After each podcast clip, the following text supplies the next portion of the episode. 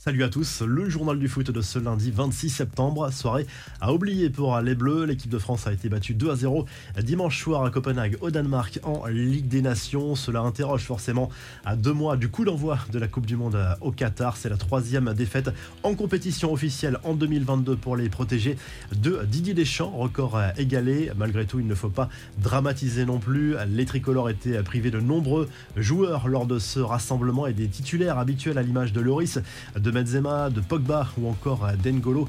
Kanté, n'hésitez pas tout de même à nous dire quels sont les joueurs qui, selon vous, ont perdu des points lors de ce rassemblement de l'équipe de France. La bonne nouvelle, c'est que les Bleus restent en Liga dans cette Ligue des Nations. La mauvaise nouvelle, c'est que l'équipe de France ne sera pas tête de série lors du tirage au sort des éliminatoires de l'Euro 2024. Dans ce groupe, c'est la Croatie qui jouera le Final Four après une victoire 3 buts à 1 du côté de l'Autriche. Même réussite pour les Pays-Bas qualifiés également pour le Final Four après une victoire contre la Belgique. À suivre ce lundi soir en Ligue des Nations, l'affiche notamment entre l'Angleterre et l'Allemagne. L'Italie se déplace en Hongrie. Les Hongrois qui peuvent se qualifier eux aussi pour le Final Four à la surprise générale s'ils ne perdent pas contre la Squadra Azzurra. Pour Lionel Messi, Kylian Mbappé n'est pas encore le meilleur joueur du monde, c'est ce qu'il a sous-entendu dans une interview accordée à un média américain. L'international argentin ne le formule pas de cette manière, mais on comprend entre les lignes que son coéquipier a encore une marge de progression, même s'il reste très élogieux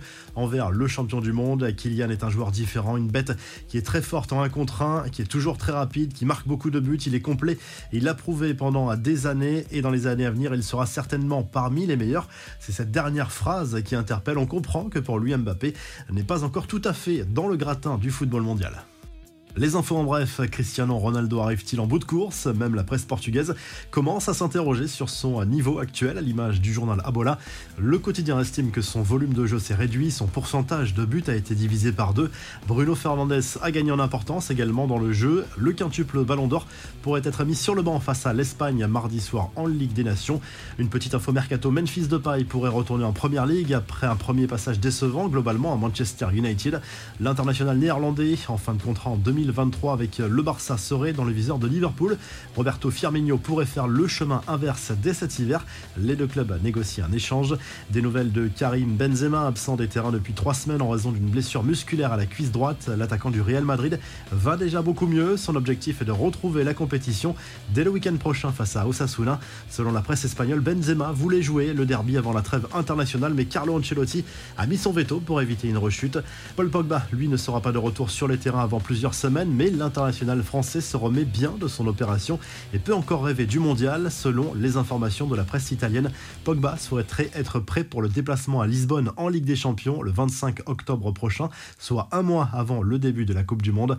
La confidence de Benjamin Pavard dans un entretien pour le journal Le Parisien, le défenseur du Bayern et de l'équipe de France, avoue avoir vécu une petite dépression pendant le confinement, une épreuve qu'il a réussi à surmonter et qu'il raconte aujourd'hui avec du recul. Cela explique aussi ses performances plus décevante ces deux dernières saisons. Le message subtil de Didier Deschamps à Kylian Mbappé et Christophe Galtier sur Téléfoot. Le sélectionneur des Bleus explique que l'attaquant parisien devrait peut-être souffler plus souvent en ne jouant pas certains matchs en intégralité par exemple. Deschamps espère forcément avoir un Kylian Mbappé en pleine possession de ses moyens lors du mondial. Enfin, Zlatan Ibrahimovic est impatient de se découvrir dans les salles obscures. L'attaquant suédois a diffusé sur son compte Twitter la bande-annonce d'Astérix et Obélix, l'Empire du Milieu, dans lequel il joue le rôle du centurion préféré de Jules César, sorti prévu le 1er février 2023.